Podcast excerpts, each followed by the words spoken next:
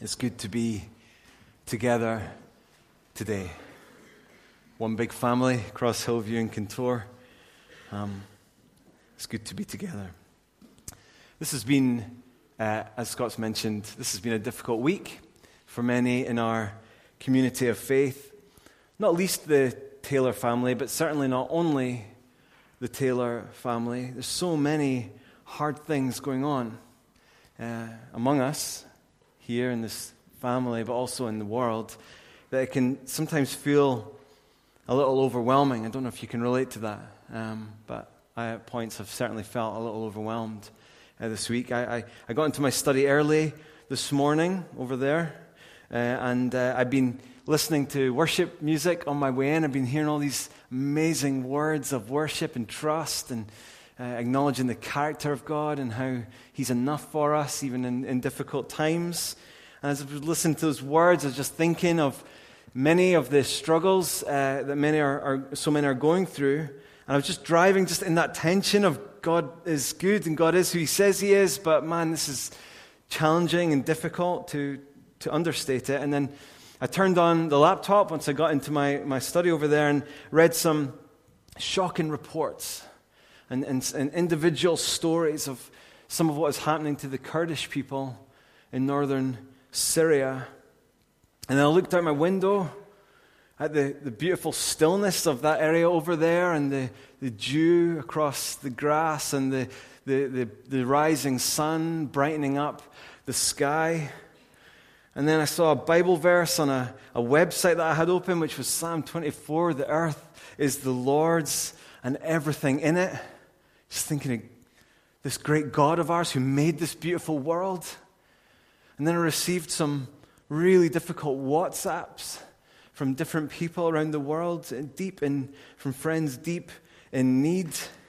And then I began to just see people walking their dog and just going about their normal day to day life and how kind of happy and at peace many of them looked. And, and that's maybe like some of us here. You know, maybe Maybe you came here this morning and actually, for you, life's been, been going great. Well, I want you to know you're welcome too. You know, we, we, we, we, we welcome the brokenhearted and the needy, but if you've just had a brilliant week, we're really glad that you're, you're here and part of this, this, this moment as well. But this is, this is where we live our lives, in this place of conflicting realities. They feel conflicting and they feel, they feel like that in our hearts. And it can get a little overwhelming to know how do you live in that space?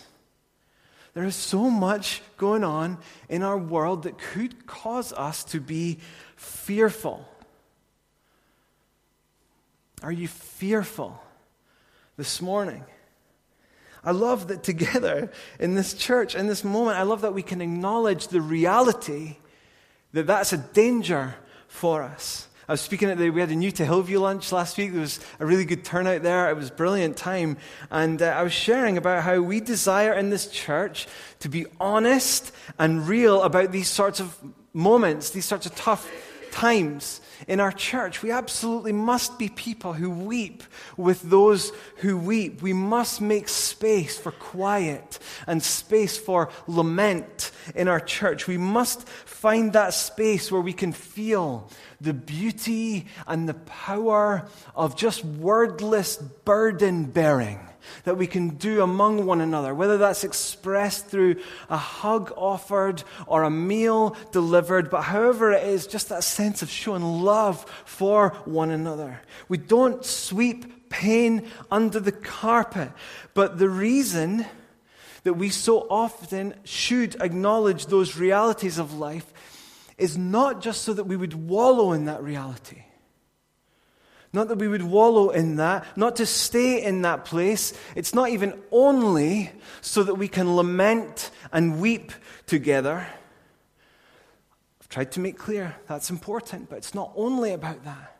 The reason we uh, don't sweep pain under the carpet is so that we can remind ourselves with sensitivity at the right time, in the right tone we remind each other that we need not live in fear. You don't have to be afraid today. And I say that with great solemnity. I say it cautiously. I say it respectfully, with a degree of trembling, because I know what some in this family of faith are going through, and because I don't know what some of you might be going through by the time we get together this time next week. But we have to hold on to this reality that there is good news today. There is hope today. Yes, there is. We do not need to live in fear no matter what it is that we might be facing. And I say that not in some mode of wishful thinking, not some sort of glass half full, positive thinking optimism, but I say that to you on the authority of God's word to us today, this passage. we're going to read this passage. So we're, going to, we're in Romans chapter 8. Today we're just going to pick up in verse, we've been reading from verse 1 every week, but today we're just going to pick up from verse 14. And it starts with this little word for, so it's, it's flowing on from verse 13 before. Paul is continuing to show us what true life looks like life from God, life in God, what this looks like. So, the last part of verse 13 if you put to death the deeds of the body, you will live. And then let's continue. This is God's word to us. For all who are led by the Spirit of God are sons of God. For you did not receive the spirit of slavery to fall back into fear, but you have received the spirit of adoption as sons, by whom we cry, Abba, Father. The Spirit Himself bears witness with our spirit that we are children of God. And if children, then heirs. Heirs of God and fellow heirs with Christ provided we suffer with him in order that we may also be glorified with him. Amen. Amen. So, we are thinking in this series about who the Holy Spirit is and about what He does in our lives. And we've just been considering these most glorious, wonderful realities of the work of the Holy Spirit. And today is no different. In this passage, in these verses, we hear that the Holy Spirit confirms to us, that the Holy Spirit confirms in us that we are children of God. That's awesome. Now, who do I mean by we? We got to be clear about this. We've been showing that Paul makes very clear that some live according to the flesh, some live according to the spirit. So we better understand who am I talking about when I say we can be the Holy Spirit brings this reality to, to light in our lives that we can be children of God? Well, verse 14 makes it plain. For all who are led by the Spirit of God are sons of God. Now, when Paul speaks there about those who are led by the Spirit, he's not talking about those people who are particularly good at any particular moment of life in understanding how God's leading me. Is God telling me to go that parking space or that parking space? And there are some who really have that connection to God and they feel God direct them in that way, and that's awesome. That's you. Brilliant. We need more people like that in this church, right? But that's not what Paul's speaking about here. What he means by all who are led by the Spirit of God is that sense of your whole life being taken over by God's leading. Uh, and by God's direction. It's what we've already been looking at in this chapter. So we've been talking about those who live according to the Spirit, those who walk according to the Spirit, those who set their minds on the things of the Spirit. And now, here in verse 14, we have another way to frame that that is those who are led by the Spirit. Which is to say, when, I, when I'm speaking about those who are children of God, we're talking here about any Christian. Anyone who would come and live under, as verse 2 puts it, the, the law uh, of uh, the spirit of life, who has set us free from that old way, the law of sin and death.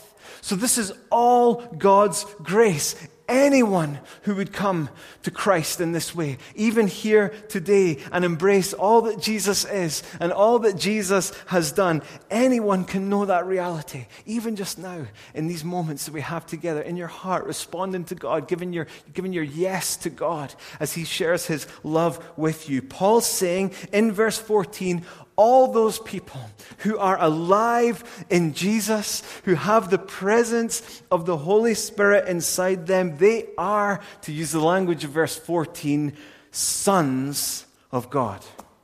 Now, just want to comment on this language, this language of sons, uh, because maybe you're thinking, ah, I ain't no son.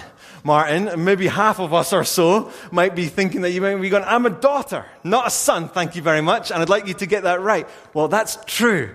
If you're a Christian and you're a female, you are indeed a daughter of the living God. So what is Paul doing here? We, we, know that, we know that this is not just about males, because in verse 14 and 15, Paul uses this language of sons, but then in verses 16 and 17, he doesn't speak about sons of God, he speaks about us being children of God. So so don't, don't fear, women. You are included. We're talking about children of God today, but, but Paul's doing something precious and wonderful in this language of using sons. There's three things that I, that I at least want to share with you today. First of all, he's drawing a connection back to God's covenant with Israel. Israel is repeatedly in the Old Testament described as the son of God, the firstborn son of God. And, and just as Israel was led by God again and again, or, or led back by God to the place of God's blessing, so now, verse 14 is saying that all who are led by the Spirit of God can count themselves sons of God. That is caught up in this beautiful, bigger story of God's salvation history. And that's a huge focus that Paul does in the rest of the, the letter to the Romans. He wants to tie in the, the, the, who are God's new covenant people as they relate to Israel. So that's one thing Paul's doing when he says, You're sons of God. Another thing he's doing is rooting our identity firmly in the person of Jesus. Jesus is the Son of God, not like any other. And now, through the Spirit, because of Jesus' victory, we are, again, as it puts it in verse 2, we are free in Christ Jesus. We are free in Christ. So Paul's using son here to remind us that just like Jesus is the Son of God, so we, as we're caught up in Christ, we are sons of God. And then finally, he's helping his readers understand this reality by tying it to the very widely understood adoption process of that day. So in verse 15, when it says, You have received the spirit of adoption as sons, those three words, adoption as sons, in Greek, that is one word, and it refers to a specific Roman legal reality. Not just the act of bringing a child into a family, but that in that process, that, that, that that child would have on it conferred all the status of sonship. The legal rights that come with sonship, the, the privileges that would come to a son, but not, sadly, in that culture, to a daughter. So, so Paul definitely goes on to make clear this is for women too. We're talking about being children of God, but in using this language of sons, it is so rich. There's, there's one allusion for Jewish readers uh, where they would say, Wow, just like Israel is God's son, so now I am part of that story. There's, there's one allusion for Roman readers. Wow, from, from slavery to sonship and all the amazing blessings that that carries with it, all the, the rights and legal standing and privileges. And then there's one incredible reality for everyone to hold on to that Jesus is the Son of God, full of power and love and obedience and glory and authority. Jesus, who is in perfect relationship with the Father. Jesus, who is indeed perfectly satisfying to the Father. And now Paul is saying, You too can be included in that reality. And he'll go on to say a bit more about that as we'll see. And my friends, this reality that we are, or we can be, children of God means we need not fear. Why? Well, there's a past and a present and a future tense reality to this wonderful blessing. We're going to look at them each in turn. So, past tense. Let's read verse 14. All who are led by the Spirit of God are sons of God. How? How is it that this happens to us?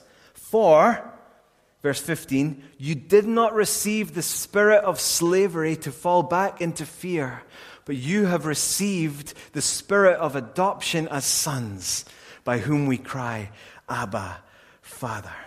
It happens because we have received something.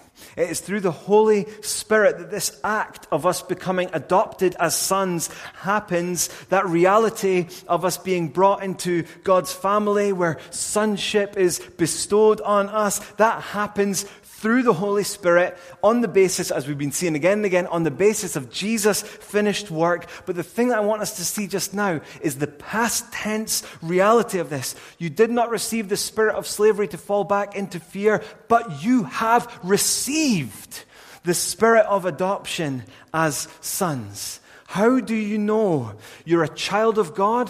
One way is you can look back and know, I received something.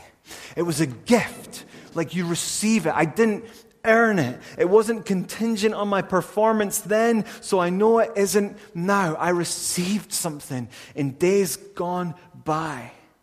You say, well, when? How far back are we talking? To which I would say, how much time have you got? Because you could just look again and again at so many ways that this past tense reality of the salvation of God's people is seen in the Bible. But don't worry, I'm only going to mention three, starting in the distant past and moving forward. And by, by, by the distant past, I mean uh, before time began. So let's look at Ephesians chapter 1, and we'll see this reality of this receiving of adoption as sons. Ephesians 1, verse 3 Blessed be the God and Father of our Lord Jesus Christ, who has blessed us in Christ with every spiritual blessing in the heavenly places, even as He, this great God, He chose us in Him when? Before the foundation of the world, so that we should be holy and blameless before Him. In love, he predestined us for adoption as sons. Exact same word as Romans 8, one of five times it's used in the New Testament. He predestined us for adoption as sons through Jesus Christ, according to the purpose of his will, to the praise of his glorious grace. And on Paul goes in this wonderful pouring out of praise. You are chosen by God. For any who will come to Him today, you're chosen by God before the world even existed. God had you in mind. He had you in mind.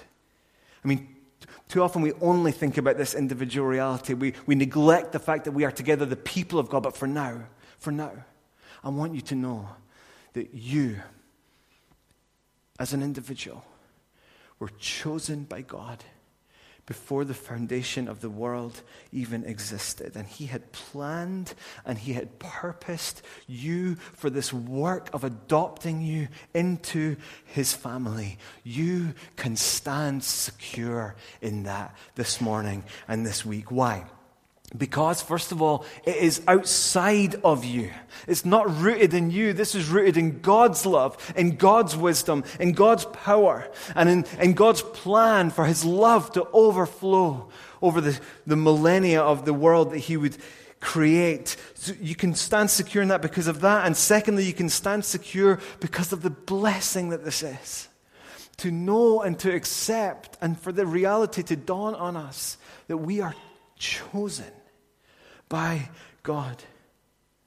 It's such a beautiful thing. We can all relate to the reality in our lives at various points of either being chosen or being rejected or being passed over. Whether we're talking about the picking of school teams in the playground and being the last picked. Anyone testify along with me that you were the last picked more often than not?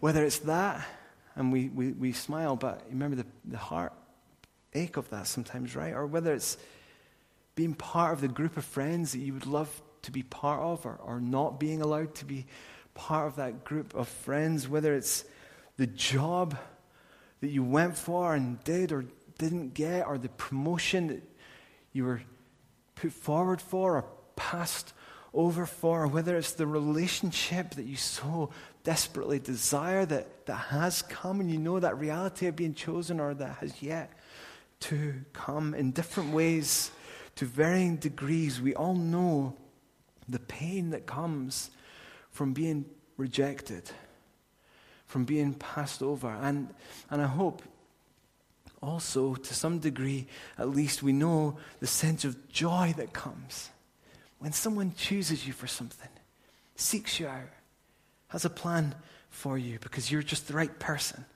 for that. I want you to know you can stand secure today in knowing that God has chosen you. If, if you come to Him, it's because that's what's happened. God has chosen you before the foundation of the world. What a blessing that is. Nothing can change that. Nothing. No world event can change that. No shopping center attack, no war that we might get embroiled in, no confusion that we might end up in in this country. No personal trauma can change that, nor any reality that you're facing just now can come against the choice of sovereign and almighty and all powerful God over your life to bring you into that place of adoption, into his family. You can look back to before the foundation of the world, or you can look back, secondly, to the cross. You can look back to the cross. One of the huge blessings of Christianity is that it is rooted not in a philosophy of thought which might come or go at various times of history, but Christianity is rooted in a historical event, namely the death and the resurrection of Jesus Christ. And the adoption that we have received into the family of God is only possible, and indeed it is possible, because of what Jesus has accomplished on the cross. And we can stand secure in that.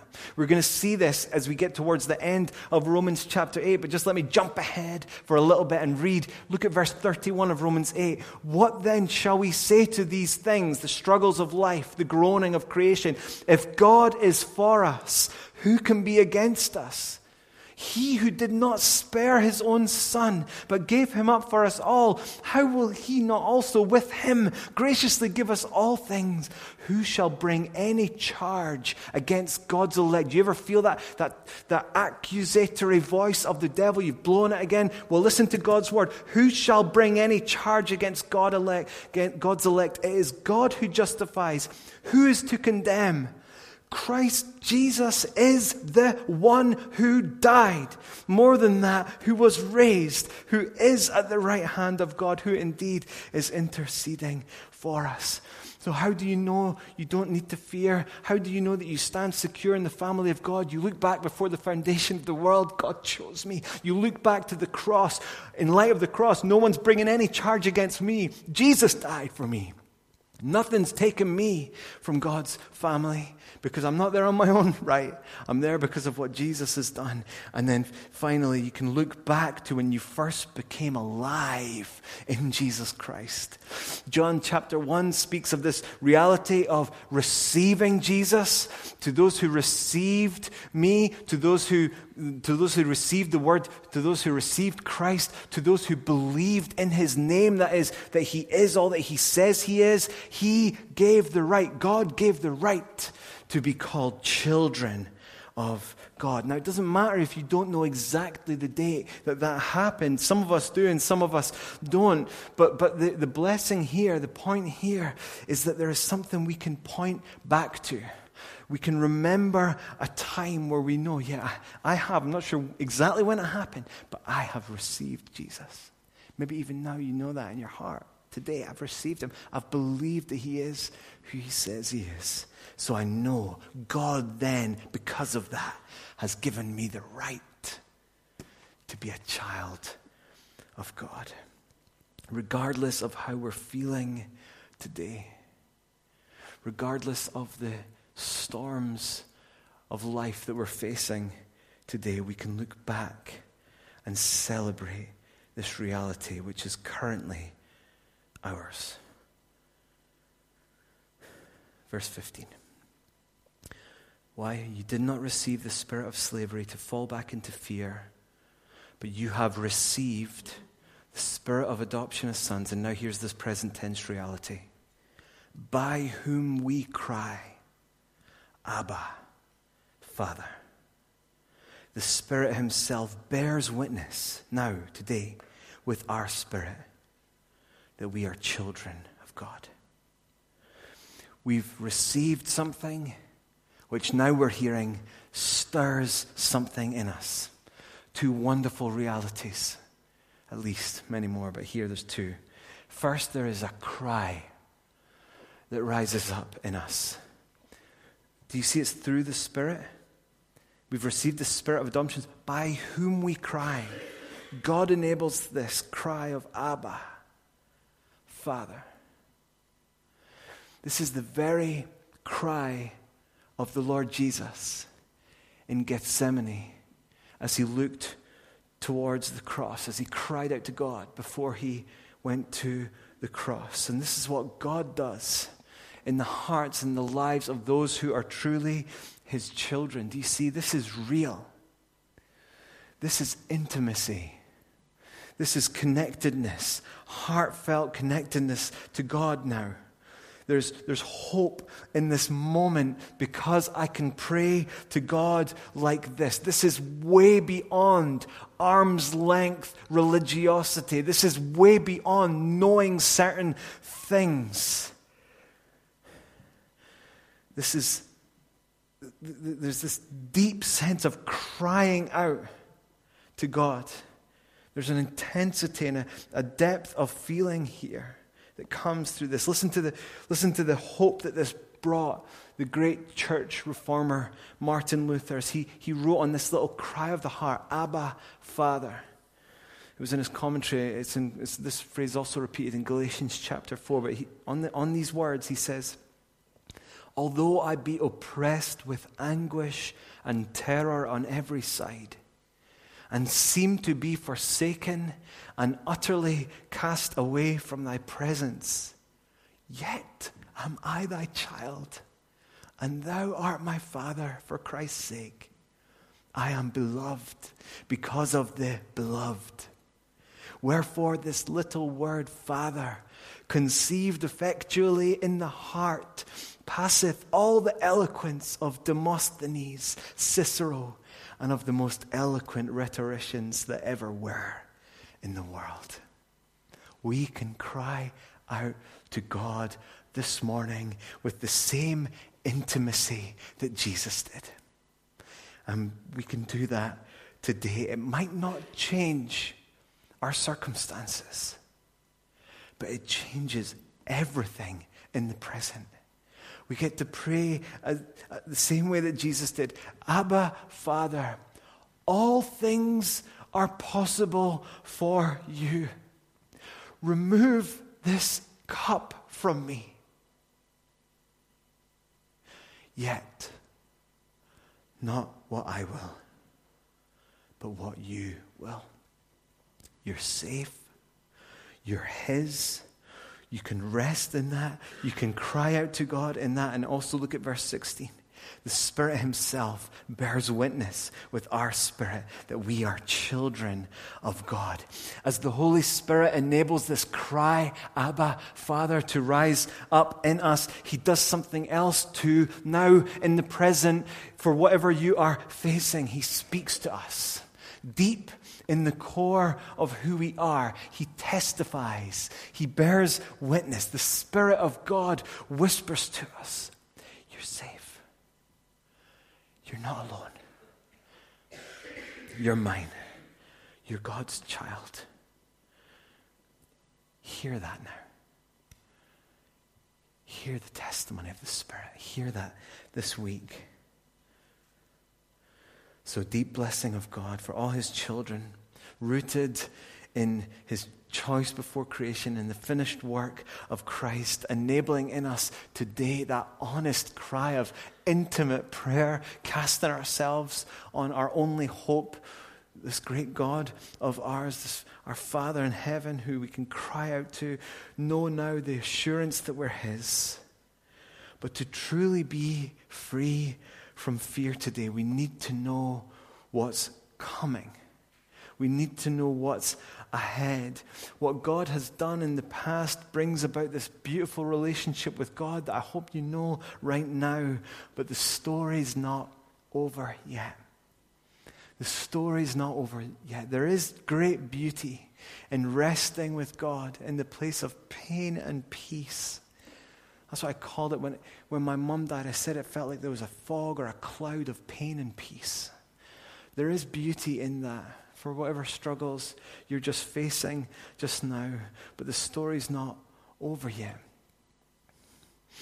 As a parent, if my kids are, are hurting or are scared or are crying, I, I might remind them of what's gone before. I might remind them of the fundamental reality that they can cling to. I might say something like, You know, I'll always be here for you because I'm your father. That, that's, that's who I am. You're safe because you're my child and I'm your father. Or I might point to something that's going on in this moment what that means for now. I'm, I'm here. I'm not going anywhere. I'm not going to leave you. You can cry out to me. You can rest secure in my love, even now, with all that you have going on. But I don't want it to stop there. More than any of that, I want to be able to say, what? What's the phrase that we say? It's going to be okay. It's going to be okay. Don't worry. You see, if this world is all there is, we can't always say that. There are some circumstances where you know some, a particular thing is going to be okay. But there, the biggest challenges we face, the biggest enemies we face, the biggest struggles that we face, if this world is all there is, on what authority could someone say it's getting better? Don't worry, it's going to be okay. Doctors, politicians, parents, as much as we thank God for these people, social media, you may not thank God for social media, that's okay. Whatever philosophy from the magazine aisle that we might choose, these can all be a great help, but they're not always able to provide the reassurance we need that no matter what, we're safe. We need not fear. It's going to be okay. But for every child of God, that's the truth that is the case. And not just it's going to be okay, but so much more than that reality. The Spirit Himself bears witness with our spirit that we are children of God, and if children, then heirs. Heirs of God and fellow heirs with Jesus Christ, it, provided we suffer with Him in order that we may also be glorified with Him. I got a comment on the qualification there. The qualification of verse 17 is real. For those connected to Christ, alive in Him, it will mean suffering with Him. As we take up our cross and follow Him, the New Testament is just crystal clear about that. But as we are united to Christ in His sufferings, we are united to Him in His glory in all that is His, we share. It's ours. It's coming. For the children of God, we are heirs. Victory over sickness. It's coming. It's ours. Restored bodies as it is Christ's, so that blessing and that reality is ours. It's coming. Perfect peace and prosperity in a restored, created order, freedom from conflict, redeemed creation, every tear wiped away, no more death or mourning or crying or pain. This is what is ours in Christ. Even God Himself. That phrase, we are heirs of God, it doesn't just mean that we get to partake in and participate in and be blessed by the goodness of God and the blessings of God. It means that we get to know God Himself. As Jesus exists in that perfect communion with His Father, so too we will be caught up in that beautiful reality, which is the greatest blessing of them all. You need not fear, brother, sister. Whether you're in a time of trial right now, or whether you're preparing for one that may well come tomorrow, don't surrender to the spirit of slavery, to fall back into fear. How easy it is, right? Isn't it interesting the way Paul worded it? It doesn't take a lot of effort to fall back into something.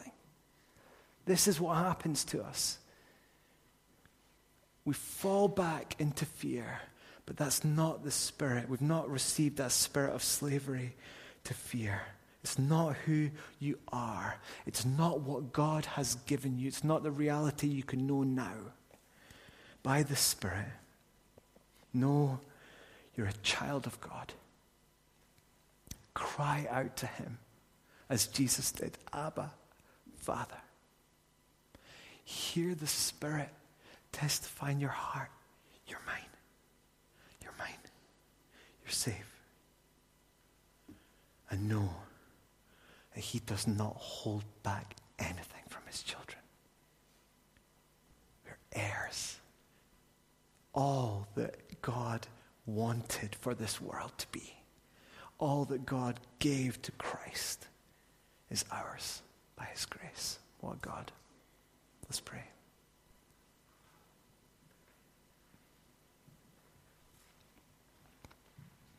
So, Father, we just, in the quiet, we pray that by your Spirit, you would speak these realities to us. That you would testify to our spirit that we are your children.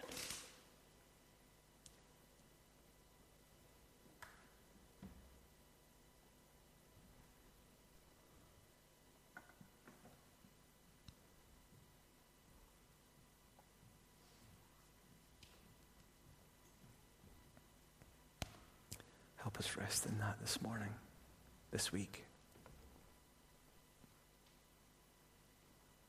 Help us not fall back into fear. We're not sweeping anything under the carpet. We're not minimizing the, the seriousness of plight that many are in. But help us not fall back into fear. Help us stand secure in you and in who we are in you. Spirit of God, open our lives to your work now in this time.